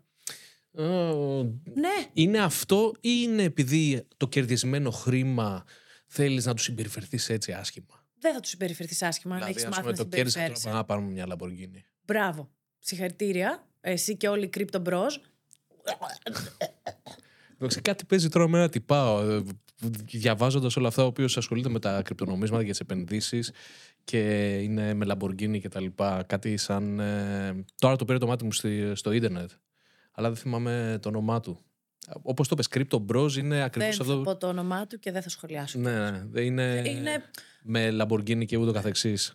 Είμαστε πολύ διαφορετικοί άνθρωποι. Ξέρεις τι, από τη μία το καταλαβαίνω αυτό που λες, δηλαδή ναι, το παράδειγμα του ότι όποιος κερδίζει τόσα πολλά λεφτά συνήθως τα καίει, αλλά ε, τι περιμένεις και εσύ από... Και ποιος παίζει λότο, ποιος παίζει τζόκερ; Κάποιος που δεν έχει. Α πούμε, ο Βαρδινογιάννης που είπαμε πριν, αποκλείεται να παίξει ποτέ στη ζωή του τζόκερ. Ξέρεις γιατί; Γιατί έχει μάθει να διαχειρίζεται τα χρήματά του. Έστω, αλλά ας πούμε κάποιος ο οποίος έχει πλούτο δεν θα πάει στο προποτζίδικο να παίξει. Θα πάει αυτός ο οποίος εύχεται και ονειρεύεται να κερδίσει τζόκερ. Μπράβο. Ναι. Αυτό λέμε Άρα εδώ. πού να ξέρει πώ θα Υπάρχει- διαχειριστεί ένα εκατομμύριο ευρώ; Μπράβο. Υπάρχει τρόπος να βγάλουμε χρήματα χωρίς να χρειάζεται να περιμένουμε το λαχείο. Πώς να σου πω, ρε παιδί μου, κάθε φορά εγώ δίνω το παράδειγμα του γυμναστηρίου. Ωραία, που εγώ δεν είμαι γυμναστηριακός τύπος. Ξεκάθαρα, για κανένα λόγο. Έτσι. Ε, εγώ αντί να πάω στο γυμναστήριο παίζω DD. Αυτή είναι η φάση μου. Είναι σαν να μου λες, εντάξει, ας βγάλω λεφτά και θα μάθω να τα διαχειρίζομαι. Ναι, αλλά δεν πάει έτσι. Γιατί όποιος μου λέει αυτή την εξυπνάδα είναι σαν να μου λέει: Κοίτα, εγώ μόλις κάνω μπράτσα, θα πάω και θα σηκώσω τα 100 κιλά και θα κάνω 20 επαναλήψεις. Μάντεψε. Δεν Ναι, πάει πρέπει πρώτα να έτσι. σηκώσει και μετά να Θα βγάλεις. πας πρώτα, θα κάνεις 5 επαναλήψεις με τα 2 κιλά, θα σου πέσουν τα χέρια, δεν θα μπορείς ούτε να σηκώσεις το τσάι. Μετά θα κάνεις 10 επαναλήψεις με τα 2 κιλά, μετά θα κάνεις κάποιες επαναλήψεις με τα 5 κιλά και κάποια στιγμή θα σηκώνεις τα 100 κιλά και θα κάνεις 20 επαναλήψεις και θα είσαι. Ου, ου. Ξέρεις τι όμως, ας πούμε ό- όταν ήμασταν πιο μικροί, όταν πηγαίναμε στο σχολείο, αποκλείεται να μην είχες ρωτήσει ή να με σε είχε ρωτήσει κάποιος φίλος σου, να σου πω, άμα, έχεις, άμα κέρδιζες το Joker τώρα, τι θα έκανες, πόσα λεφτά θα μου έδινες. Δηλαδή, α, θα έπαιρνα με ένα αυτοκίνητο, ας σου δίνα εσένα 100.000 ευρώ, στον άλλον 50.000 ευρώ. Τέλεια. Όλοι έτσι το σκεφτόμαστε. Θοδωρή, είναι πάρα πολύ ωραίο να το σκεφτόμαστε έτσι Κανείς όταν δεν πάει είμαστε στο 10 προποτζίδικο να χρονών. ρίξει το τέτοιο. Είναι τέλειο να το σκεφτόμαστε έτσι όταν είμαστε 10 χρονών. Όταν είμαστε 10 χρονών θέλουμε να γίνουμε και ε, διαστημάνθρωποι. Πώς το λένε, ε, αστροναutς, αστροναύτες. Στα 10 μας είναι τέλειο να σκέφτεται ένα παιδάκι. Ω, τι θα γίνει, άμα κερδίσω πολλά λεφτά, θα πάρω αυτό στη μαμά μου και θα πάρω αυτό το. Όταν όμως το Ακριβώς. σκέφτεσαι στα 20 σου και στα 30 σου, ρε, είναι προβληματικό. Πρέπει να φύγουμε από, αυτή την, αυτό, από αυτόν τον παιδικό τρόπο που αντιλαμβανόμαστε το χρήμα. Και ξαναλέω, ξαναλέω, υπάρχουν πάρα πολλοί άνθρωποι που δεν μπορούν, Θοδωρή, να βάλουν στην άκρη ούτε 10 ευρώ. Υπάρχουν οικογένειες που ζουν με το βασικό μισθό 4 άτομα. Δεν μπορούν. Υπάρχουν όμως και άνθρωποι που μπορούν. Απλά θεωρούν ότι το να βάλουμε 10 και 20 ευρώ στην άκρη δεν θα κάνει τίποτα. Εγώ πιστεύω ότι θα κάνει. Πλησιάζει καθόλου η επένδυση σαν ε, νοοτροπία με τον τζόγο; Όχι. Ναι, ωραία, να το θέσω διαφορετικά. Με τον εθισμό του τζόγου. Δηλαδή, κάποιοι εθίζονται στον τζόγο γιατί, γιατί του αρέσει να πηγαίνουν να παίζουν και μάλιστα ε, έρευνες δείχνουν ότι είναι πιο εθιστικό την ώρα που παίζεις, όχι η νίκη, η διαδικασία του παιχνιδιού. Άρα, ας πούμε στις επενδύσεις, την ώρα που εσύ ας πούμε επενδύεις και έχει μια διαδικασία και περιμένεις μια μετοχή και λες, αυτό σιγά σιγά φτιάχνεται. Και στο τέλος, ας υποθέσουμε ότι νικάς κιόλας, ότι κερδίζεις, ότι τελικά πίστεψε σε κάτι και βγήκε. Αυτό το πράγμα σε εθίζει να το ξανακάνεις. Χαίρομαι πάρα πολύ που μου κάνεις αυτή την ερώτηση, γιατί μία και καλή θα ε- απαντήσουμε επιτέλους στη διαφορά των επενδύσεων και του τζογαρίσματος. Ναι, υπάρχουν επενδυτικά οχήματα τα οποία μπορούν να έχουν τζόγο. Αυτά όλα τα οχήματα στα οποία επενδύω εγώ μπορούν να γίνουν τζογαδόρικα. Ξέρεις πώς; Αν αγοράσεις σήμερα και θες να πουλήσεις αύριο. Αν αγοράσεις σήμερα και θες να πουλήσεις ένα μήνα. Αν αγοράσεις σήμερα και θες να πουλήσεις ένα χρόνο. Αν αγοράσεις σήμερα και θες να πουλήσεις σε τρία χρόνια. Αν αγοράσεις σήμερα και θέλεις να πουλήσεις όταν είσαι 60 και μέχρι τότε να ζεις από τα μερίσματά σου, γιατί εγώ είμαι αυτής της λογικής ότι ναι, οκ, επενδύουμε, αλλά να βγάζουμε και κάτι από τις επενδύσεις μας. Όσο λοιπόν εγώ σήμερα βλέπω ότι επενδύω στην Coca-Cola, επένδυσα στην Coca-Cola 1000 ευρώ πριν 4 μήνες, 5, γιατί όντως βρήκα την Coca-Cola επιτέλους σε μια πολύ σοβαρή τιμή. Ήταν λίγο πριν ε, εξαγοράσει πίσω τις μετοχές της Coca-Cola. Οπότε ήταν πολύ σοβαρό timing για να μπει στην Coca-Cola πριν 4 μήνες. Ωραία. Εγώ δεν σκοπεύω να πουλήσω την Coca-Cola. Για την ακρίβεια, δεν σκοπεύω να πουλήσω την Coca-Cola ποτέ. Οι επενδύσεις πρέπει να το βγάλουμε από το μυαλό μας ότι είναι κάτι που αγοράζω την Coca-Cola σήμερα, η Coca-Cola ανεβαίνει, μου δίνει 400 ευρώ κέρδος, πουλάω. Όχι. Αυτό είναι τζόγος. Γιατί η Coca-Cola μπορεί όντως να ανέβει, αλλά η Coca-Cola για τα υπόλοιπα τρία χρόνια μπορεί όντως να πέφτει. Καλά, δεν θα πέφτει. Η Coca-Cola είναι, αλλά μπορεί να πέφτει. Εγώ δεν θέλω να πουλήσω την Coca-Cola ποτέ. Εγώ αγόρασα την Coca-Cola γιατί μου δίνει μέρισμα. Διαρκώς αυξανόμενο μέρισμα και τα δίνει και τα τελευταία 60 χρόνια, ξέρω εγώ. Θα συνεχίσει να τα δίνει γιατί είναι η Coca-Cola, γιατί εμείς θα πεθάνουμε και η Coca-Cola θα συνεχίσει να πουλάει και ο κόσμος θα πίνει Coca-Cola. Και εγώ δεν θα ήθελα να αφήσω στα παιδιά μου ένα σπίτι, θα ήθελα να αφήσω τις μετοχέ μου της Coca-Cola. Ωραία, και η ερώτηση είναι η εξής. Αφήνεις τις μετοχέ της Coca-Cola στα παιδιά σου. Ε, με τι σκοπό; Με το σκοπό Τι του να τις 4%. κάνουνε; Υπάρχει ένας κανόνας που λέγεται 4%. Όταν λοιπόν φτάσεις σε ένα μέγεθος χαρτοφυλακίου που μπορεί να διατηρήσει ε, το επίπεδο της ζωής σου και το lifestyle σου όπως το ζεις σήμερα, ωραία, γιατί πολλοί κόσμος με τις επενδύσεις, να κάνω μια παρένθεση εδώ, πέφτει και σε ένα άλλο παράδοξο, το lifestyle inflation, ο πληθωρισμός του lifestyle. Παρένθεση μέσα στην παρένθεση. Ξέρουμε τι είναι πληθωρισμός; Πες το, εγώ το γνωρίζω, αλλά αν Ωραία. θέλεις, πες το. Πάμε. Τι είναι ο πληθωρισμός; Ο πληθωρισμός, δεν θα μπω σε πολύ τεχνικά πράγματα, αλλά θέλω να καταλάβουμε τι είναι. Είναι αυτή η δύναμη που κάθε μέρα, κάθε μέρα, τρώει τα χρήματά μας, τα οποία χρήματα δεν, γίν- δεν κάνουν τίποτα. Που βρίσκονται σε ένα σιρτάρι ή σε ένα τραπεζικό λογαριασμό. Ο υγιής πληθωρισμός είναι 2 με 2,5%. Έχουν γίνει πάρα πολλές έρευνες, έχουν ε, αλλάξει πάρα πολλές θεωρίες. Η επικρατέστερη θεωρία που λειτουργεί σε Ευρώπη και Αμερική αυτή τη στιγμή είναι ότι ένας πληθωρισμός του 2,5% είναι πολύ υγιής για τις οικονομίες. Οπότε αυτό πρακτικά τι σημαίνει; Ότι τα δικά μας 1000 ευρώ που κάθονται στην τράπεζα σήμερα, σε ένα χρόνο θα έχουν χάσει 2,5% της αξίας του. Και θα με πείτε τώρα, μα καλά, εγώ αν έχω 1000 ευρώ φέτος και του χρόνου 1000 ευρώ θα έχω στην τράπεζα. Ναι. Αλλά με αυτά τα 1000 ευρώ φέτος αν αγόραζες 1000 παγωτά, του χρόνου θα αγοράζει 950 παγωτά. 980, 975. Εγώ συνήθως το λέω με σουβλάκι αυτό, γιατί έχει παρανέβει η τιμή στο σουβλάκι. Ναι, ας πούμε. Το σουβλάκι. ναι, μπορούμε Όταν να αγοράσουμε ήμασταν με φοιτητές, τα ίδια λεφτά λιγότερα πράγματα. Μπράβο. Οκ. Αλλά Ακριβώς. ταυτόχρονα υποτίθεται ότι α, ανεβαίνει και σιγά σιγά το, εισοδημό, το εισόδημά μας. Ανεβαίνει όμως. Είναι και αυτό. Κατάλαβες Ε, γιατί είμαστε 10% πιο φτωχοί; Γιατί ο πληθωρισμός κάλπασε και οι μισθοί δεν ανέβηκαν αρκετά στην Ελλάδα. Αυτό απαντάει στην ερώτηση που κάναμε στην αρχή του podcast, Θοδωρή. Ανέβηκαν πολύ οι τιμές βέβαια το τελευταίο καιρό.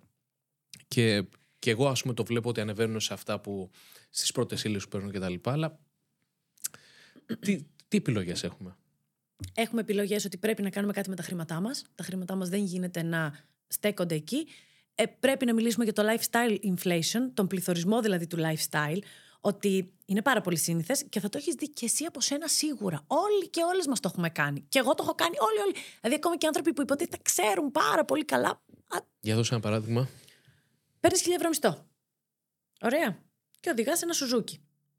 Αν σε δύο μήνες παίρνεις μισθό 10 χιλιάρικα, θα συνεχίσεις να οδηγάς το σουζούκι; Όχι. Μπράβο. Πρέπει να συνεχίσεις να οδηγάς το σουζούκι κατά τα άλλα όμως.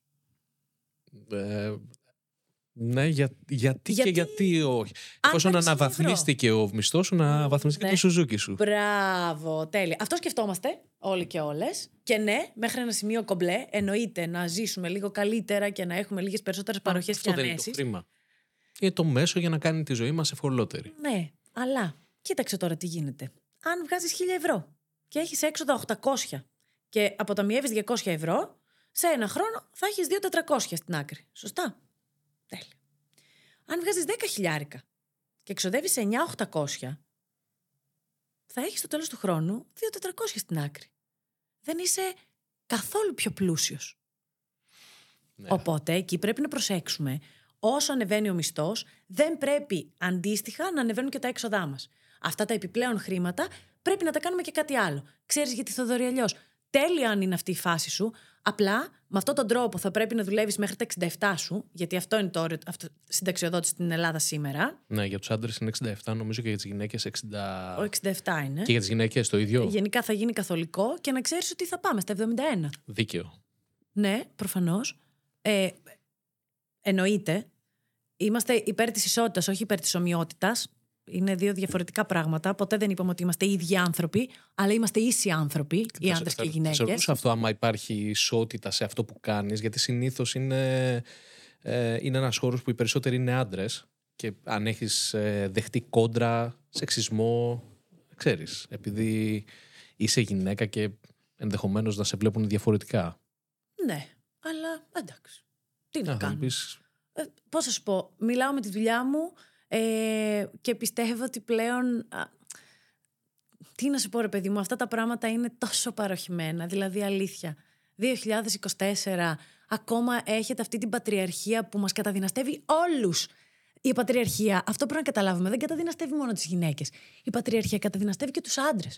Ο άντρας πρέπει να είναι πετυχημένο, να παρέχει, να βγάζει πολλά λεφτά, να κάνει το ένα. κα- Και ξαφνικά έχουμε τους άντρες μας να είναι έτσι. Όχι. Όχι. Η πατριαρχία σκοτώνει τους πάντες. Ναι, αλλά ας πούμε για παράδειγμα αυτό που είπες τώρα, εμένα μου φαίνεται ένα καλό παράδειγμα. Δηλαδή, είναι καλό.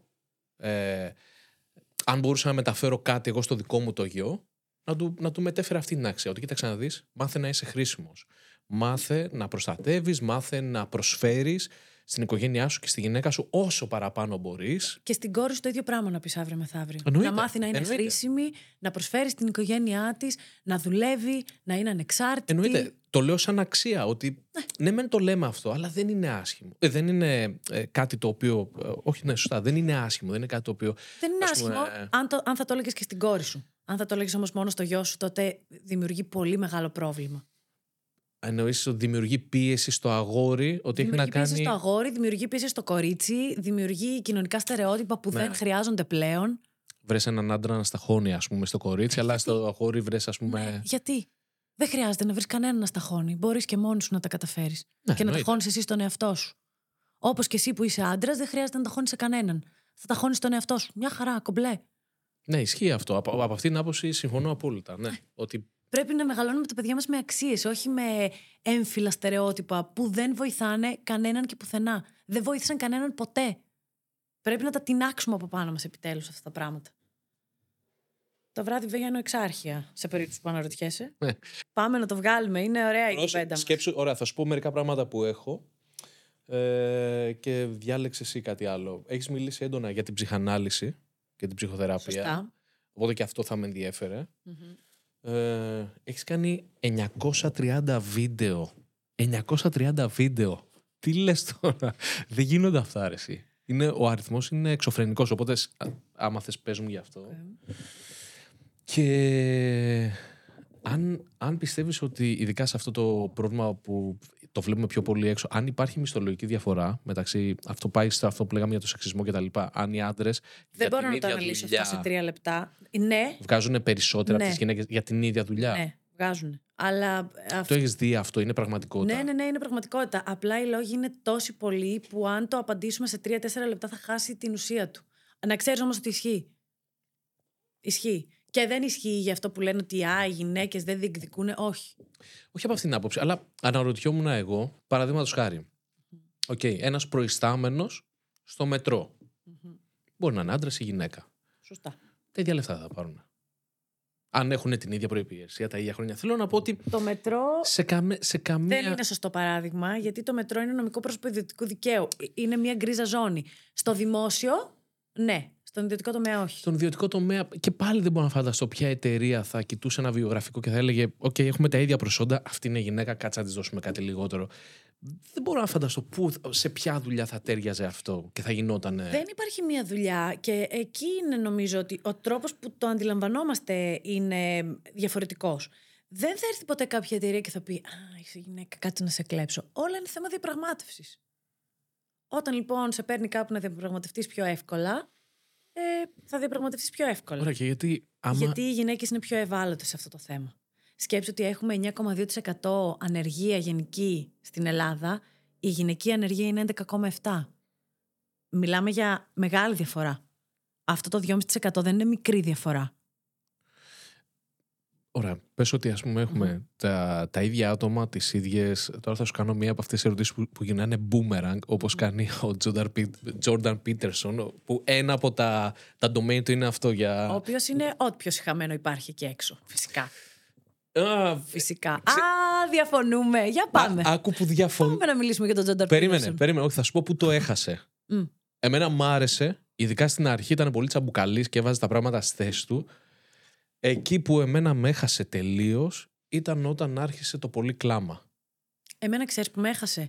Με έχασε όταν βγήκε και άρχισε να μιλάει ως ειδικός στο climate change. Να, μιλεί, να μιλάει ο Τζόνταρ Πέτερσον για την κλιματική αλλαγή και να λέει Μα εγώ έχω γνώσεις βιολόγου.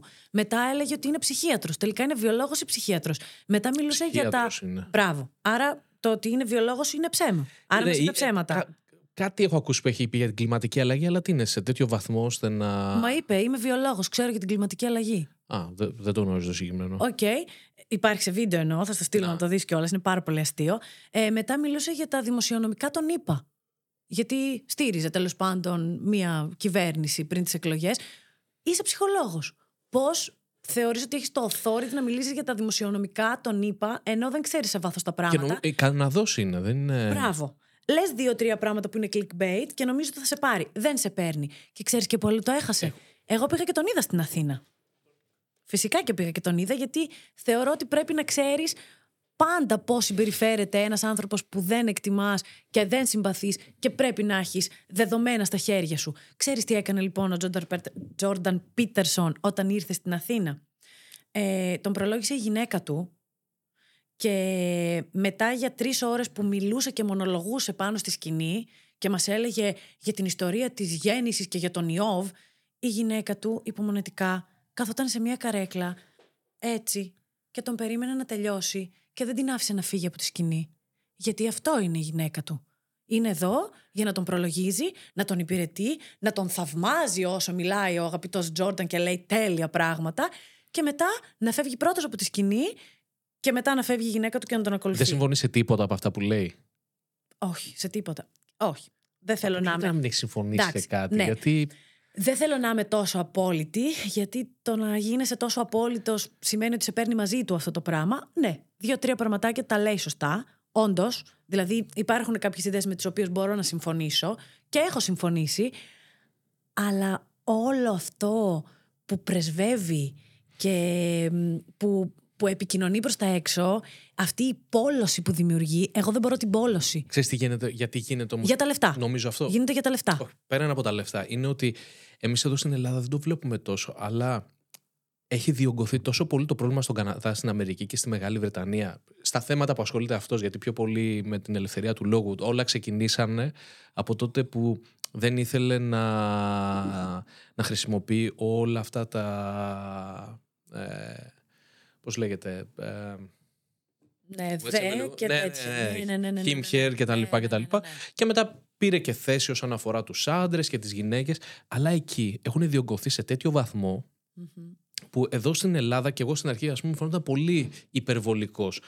Άρχισα να, να τον συμπαθώ όταν τον έβλεπα να είναι σε debate και να ακούει, που ενδεχομένως και αυτά να είναι... Ε, Πληρώνεται για να, να πηγαίνει σε αυτά τα πληρώνεται, ας debates, πούμε, φυσικά. Παίρνει ένα κάρο λεφτά. Δηλαδή, Μπράβο. για, για, αυτά τα, για αυτές τις εμφανίσεις. Κατάλαβες. Όποιος άνθρωπος βγάζει λεφτά με την πόλωση, εγώ δεν μπορώ να τον εκτιμήσω. Εκεί που τον έχασα ήταν στο πολύ κλάμα. Δηλαδή από κάποια στιγμή και μετά άρχισε να κλαίει με το παραμικρό. Είχε, είχε τόσο ευσυκίνητος. Ήθελα να πω «Α, απαράτα μας, ας πούμε. Δηλαδή. Πουλάει, ρε, εσύ. Το κλάμα και η πόλωση πουλάει όμως. Ναι, αλλά ξέρεις τι, θες να βλέπεις έναν ωραίο, έτσι, καλά, καλωστημένο. Αυτός τι έκανε. Αυτός πήρε το μέρος των αντρών που δεν μπορούσαν να υποστηρίξουν τη θέση τους, αν το θέλεις έτσι. Σωστά. Γιατί Ναι. στη σημερινή κοινωνία να είσαι άντρας και λευκός, δεν μπορείς να υποστηρίξεις τη θέση σου. Σε ζορίζει πάρα πολύ αυτή η κοινωνία. Ε, μην μου πεις τώρα ότι υπάρχει. Α και αυτό. κάνουμε μωρέ κάτι. Α κάνουμε μωρέ White κάτι για αυτούς. privilege. Ναι, ας κάνουμε μωρέ κάτι για αυτούς τους καημένους Υπάρχει άντρες. και αυτό. Εσύ τι λες; Δεν ξέρω τι, τι να σου πω. Σου λέω, εδώ που ζούμε, ειδικά εδώ, δεν Οκ. νομίζω ότι υπάρχει. Τέλεια. Αν περπατούσες μόνος σου στο δρόμο το βράδυ και έβλεπες απέναντί σου μία παρέα τριών ανθρώπων. Ναι. Αν ήταν γυναίκες, θα φοβόσουν, να. Ε, καλά, είναι σχετικό αυτό, αλλά όχι. Μάλλον όχι. Το, το που θα τις έβλεπα Αν εννοώ είναι ήτανε σχετικό. Λευκοί άντρες που ήταν ντυμένοι σαν εσένα, θα φοβόσουν, να. Μάλλον όχι. Το, τώρα μπορεί να. Αν ήταν λίγο πιο μελαμψοί άντρες ντυμένοι σαν εσένα, θα φοβόσουν, να. Ναι. Μπράβο, γιατί; Για, γιατί στην Ελλάδα. Να θεωρήσω το παράδειγμα ότι, βρίσκ- ότι είμαστε στην Ελλάδα ή κάπου έξω. Α, στην Ελλάδα. Γιατί δεν είναι. Δεν είναι δεν, καταρχάς, δεν, λέω, δεν εννοώ ότι κάποιος, αν είναι μαύρος, είναι κακός Δεν ή σου αν είπα ότι είναι εννοείς άσπρος. κάτι, αλλά καταλαβαίνεις Ναι. το feeling, Όχι, το, όχι, το αυτό σου λέω. συναίσθημα. Ότι επειδή είναι κάτι το οποίο δεν το έχουμε συνηθίσει. Δηλαδή, ας πούμε, πόσο συχνά ε, το βλέπεις αυτό. Καταρχάς. Δεν, ξε- Ελπίζω πλέον πολύ συχνά. δεν ξέρω. Έχουμε γίνει μια πολυπολιτισμική κοινωνία. Ναι, αλλά δεν είμαστε Ειδικά- σε τέτοια ποσοστά ώστε να το βλέπεις και κάτι ξένο πάντα σε, Πάντως να σε ξέρεις φοβίζει. Και στην Αμερική το ίδιο θα έλεγαν, ενώ έχει γίνει ολόκληρο, ολόκληρο θέμα με τον Μάρτιν Λούθερ Κίνγκ και τη Ρόζα Πάρξ και τα δικαιώματα των έγχρωμων. Δηλαδή, το ίδιο ακριβώς πράγμα θα έλεγε και κάποιος Αμερικάνος. Γιατί η χώρα στην οποία ζούμε, ε, τα παιδιά ανθρώπων που έχουν έρθει και δεν είναι Έλληνες και έχουν μεγαλώσει εδώ, έχουν γεννηθεί εδώ και οι γονείς τους γεννήθηκαν εδώ, ακόμα αυτά τα παιδιά δεν έχουν χαρτιά. Αλλά όταν ένας από αυτούς τους ανθρώπους γίνεται star του NBA, τον κάνουμε Έλληνα. Α, μπράβο. Και εκεί, Κοίτα να δεις τι σάπια κοινωνία είμαστε και τι υποκριτική κοινωνία. Ξαφνικά ο Γιάννης είναι Έλληνας ο Αντετοκούμπο. Αλλά αν δεν ήταν στο NBA, ακόμα θα ήταν στα λιώσια και δεν θα είχε ελληνική ταυτότητα. Ναι, Κοίτα να δεις. Αλλά δεν ξέρω αν φταίει η κοινωνία Αλλά ποιος ή οι φταίει; ίδιοι οι άνθρωποι. Γιατί εγώ τώρα δεν σου, σου περιγράφω κάτι ότι από άγνοια, από τη Ναι. μία δέχτηκα κάτι και από την άλλη μου λένε Α, τελικά δεν είναι έτσι όπως Κοίτα. το είπαμε. Αυτά τα politically correct πράγματα αλλάζουν. Και αλλάζουν γιατί είναι ρευστά. Και είναι λογικό να είναι ρευστά. Μία, ο ένας όρος είναι καλός, μία, ο άλλος όρος είναι καλός. Οι κοινωνίες αλλάζουν και πρέπει να αλλάζουν και οι όροι και να είναι λίγο εύπλαστοι. Συμφωνώ. Αλλά αυτό που δεν αλλάζει, Θοδωρή, και πρέπει να αλλάξει, μπας και γίνουμε επιτέλους πολιτισμένη κοινωνία, είναι αυτό το συνέστημα που έχουμε μέσα μας. Έχω το φίλο μου το Σοκράτη, ο οποίος είναι τρίτη γενιά μετανάστης από το Κονγκό και δεν έχει χαρτιά. Ο Σοκράτης δεν έχει πάει στην Αφρική ποτέ. Ο Σοκράτης μιλάει μόνο ελληνικά. Άρα στην ουσία είναι όχι το ακριβώς το τι λες, εννοείται σε λογικά πλαίσια, είναι το πώς το λες. Βασικά το τι πιστεύεις είναι. Ούτε Ναι. καν το πώς το Ναι, λες. ναι. Μπορείς να είσαι και άγαρμπος στον τρόπο που το λες. Ρε, αν αγαπάς τον άνθρωπο. Α, μπράβο. Α, Δεν μπράβο. έχει σημασία, ρε, τι λες. Αν αγαπάς τον άνθρωπο, αν θέλεις να κάνεις καλό, αν θες να δώσεις αξία, αν θες να σκέφτεσαι ότι δεν είναι ο θάνατός μου η ζωή σου, δεν είναι ρε αυτό η ζωή. Δεν Όχι. πρέπει να είναι αυτό η ζωή. Δεν πρέπει να αφήσουμε να μας πείσουν ότι είναι αυτό η ζωή. Δεν χρειάζεται να είναι αυτό η ζωή. Και επιστρέφω σε αυτό που ξεκινήσαμε στο πρώτο παράδειγμα, λέγοντας το εξής, ότι έχοντας εγώ αυτή την άγνοια, επειδή δεν, έχω, δεν είχα εμπειρία, ας πούμε, όπως εσύ είχες το, το φίλο σου για παράδειγμα, και, και γνωρίζεις πώς να, συμπερ, να συμπεριφέρεις σε κάτι τέτοιο. Ναι, ενδεχομένως, ας πούμε, να, Ρώτα. ναι, να έβλεπα κάτι και Θοδωρή. εκείνη τη στιγμή να ήμουν. Τέλεια. Ρώτα. Αυτό έκανα. Κατάλαβες. Δεν ξέρανε και οι ίδιοι να μου πούνε. Μπράβο, κατάλαβες. Σε τέτοιες καταστάσεις δεν είναι καλό να, να μην μιλάμε. Εγώ σου λέω, γι' αυτό σου λέω ξανά και για το χρήμα. Δεν ξέρουμε για το χρήμα. Ρωτάμε. Δεν ξέρουμε πώς να απευθυνθούμε σε σένα. Ρωτάμε. Να σε πούμε μαύρο, να σε πούμε αφροαμερικανό, να σε πούμε έγχρωμο. Πώς θέλεις; Με τι νιώθεις άνετα; Ποιο είναι το σωστό; Ρωτάμε. Δεν ξέρουμε. Ρωτάμε. Δεν ξέρουμε τι να κάνουμε με τα χρήματά μας. Ρωτάμε. Δεν ξέρουμε αν κάναμε κάτι σωστό. Ρωτάμε. Επικοινωνία. Μάντεψε. Είμαστε τα μόνα ζώα που όντως μπορούν να έχουν ελεκτική επικοινωνία τόσο άμεσα. Γιατί και τα άλλα έμβια πλάσματα εννοείται επικοινωνούν. Απλά με έναν πολύ διαφορετικό τρόπο από τον δικό μας. Εμάς είναι άμεσο. Α το κάνουμε. Α το χρησιμοποιήσουμε. Ναι, αλλά απ' την άλλη, ξέρεις τι. Είναι πράγματα τα οποία αν δεν τα ζήσεις και λίγο. Πώς θα σου πάει, δηλαδή, ας πούμε, πώς θα σου πάει το μυαλό να, να ρωτήσεις κάποιον ή να εκπαιδεύσεις κάποιον. Δηλαδή, εγώ τώρα, παραδείγματος χάρη, ε, στο γιο μου θα προσπαθήσω να τον εκπαιδεύσω σε όλα αυτά τα θέματα χωρίς να υπάρχει λόγος. Να υπάρχει λόγος. Δηλαδή, ας Εγώ πούμε- νομίζω ότι στο γιο σου θα του περάσεις τις αξίες σου και ο γιος σου, Αυτό, μεγαλώνοντας ναι. μέσα στο ίντερνετ, θα τα βρει όλα. Ω, δύσκολο αυτό. Ακριβώς. δύσκολο. Το φοβάμαι πάρα πολύ το Ιντερνετ για τα πιτσιρίκια Και, ειδικά. και λογικό και εννοείται. Και εγώ θα το φοβόμουν αν είχα παιδί. Ή αν κάποια στιγμή για κάποιο λόγο αποφασίσω ότι θέλω να κάνω παιδί, εννοείται ότι θα το φοβάμαι. Αλλά μην αγχώνεσαι. Δώσε τις αξίε σου Ναι, στο ναι, γιο ναι. σου και θα πάει μια χαρά. Απλά δεν θα πάρει κινητό, θα τα πούμε πώς το λένε, να πάει 18 χρονών, θα πάει φαντάρος. Θα του δώσω. Μάντεψε. Του έχω κρατήσει ένα όριο Nokia 3210. Σε τέσσερα χρονάκια θα έρθω να ξανακάνουμε ένα podcast και θα σου πω Ρε εσύ, ε, δώσ' μου λίγο το τηλέφωνο Δώσ' μου λίγο τα social, παίζει drums Apple Watch θα έχει. Τι πάει. Ναι. Ε, κάτι άλλο ας πούμε που την είχα πατήσει και αυτό από, από άγνοια ήταν ε, με άτομα με αναπηρία. Εγώ τα έλεγα άτομα με ειδικές ανάγκες. Αλλά είχα φιλοξενήσει εδώ μια κοπέλα η οποία ήταν, ε, είναι άτομο με αναπηρία, τη Γεωργία την Καλτσή. Την Και, είδα ναι, και μου τα έχει εξηγήσει όλα αυτά. Δηλαδή, ναι, γυρνάει και, Και μου λέει. πρέπει να ρωτάμε. Ναι, δεν είμαι άτομο με ειδικέ. Δεν έχω ειδικές ανάγκες. Έχω την ίδια ανάγκη με σένα. Ναι. Απλά δυσκολεύομαι. Μπράβο. Πα- Υπέροχο. Ναι. Υπέροχο. Οπότε. Ε, μου Ήταν είπε, πολύ συγκλονιστική η συνέντευξη παρεπιπτόντω. Την Νομίζω, ότι είδες, πρέπει πότε να... προλάβεις; ναι, νομίζω ότι πρέπει να την δουν και οι υπόλοιποι Ναι, που δουν ναι. τη δικιά μας. Γιατί ναι. και, και εγώ, ας πούμε, επειδή δεν είχα τριβή με το τέτοιο, ό,τι μου έλεγε ήμουν. Τι λες τώρα. Να ξέρεις Τι ότι λες εγώ τώρα; έπαθα αυτό όταν έκανα συνέντευξη με την Άννα την Μπαλάν. Η κοπέλα που ε, είναι τυφλή. Και Μμ. δεν ήξερα. Έλεγα, Άννα, πώς πρέπει να σου πω τώρα, πώς πρέπει να σου μιλήσω, τι πρέπει να πω εδώ; Ρώτησα. Δεν ήξερα. Ναι. Πώς να ξέρουμε, άμα δεν έχουμε άμεση επαφή στο περιβάλλον μας με αυτά τα πράγματα. Αλλά η Άννα κάνει πιο πολλά πράγματα από μένα μες στη μέρα. Ισχύει. Και αυτά τα Μα άτομα έκανε τούμπανο. είναι και Τούμπανο. τελείως ακομπλεξάριστα. Φουλ, φουλ. Εμείς Τελείως έχουμε πιο πολύ ακομπλεξάριστα. κόμπλεξ. Ναι, εννοείται, ναι, ναι. εννοείται. Εννοείται. Φουλ. Φουλ. Ευχαριστώ πάρα πολύ ρε, εσύ, που ήρθες. ελπίζω να έμαθες ε, κάποιους ρυθμούς να παίζεις και να τους θυμάσαι, γιατί εγώ σίγουρα έμαθα κάποια πράγματα από σένα σήμερα. Να Οπότε ξέρεις να ότι- ανταλλάξαμε λίγο. Το άλλο Σαββατοκύριακο θα έρθω για πρόβα, το ξέρεις. Έλα, είναι ανοιχτό το στούντιο, κάτσε, παίξε εδώ. Ε, και ελεύθερα, ό,τι θέλεις, θα σου κανονίσω και μαθήματα. Μα θέλεις να κάνεις στα τύμπανα. Ευχαριστώ πάρα πολύ. Ήταν. Νομίζω ότι ήταν συγκλονιστική η κουβέντα μας σήμερα γιατί δεν είχα ξαναμιλήσει για αυτά τα πράγματα. Συνήθως σε τέτοιε συνεντεύξεις μιλάω πιο πολύ για μένα, αλλά δεν, δεν μ' αρέσει αυτό. Μιλάω πολύ, αλλά δεν μ' αρέσει να μιλάω για μένα. Όλος παραδόξω. Ε, μ' άρεσε πάρα πολύ. Ε, Είπαμε πράγματα τώρα με τα οποία ο κόσμος δεν θα συμφωνήσει καθόλου, αλλά και μόνο η τροφή για σκέψη είναι τέλειο. Ακριβώς. Ε, Τιμή μου που ήρθες. Ευχαριστώ πάρα πολύ και θα τα ξαναπούμε σύντομα. Εννοείται. Τέλεια.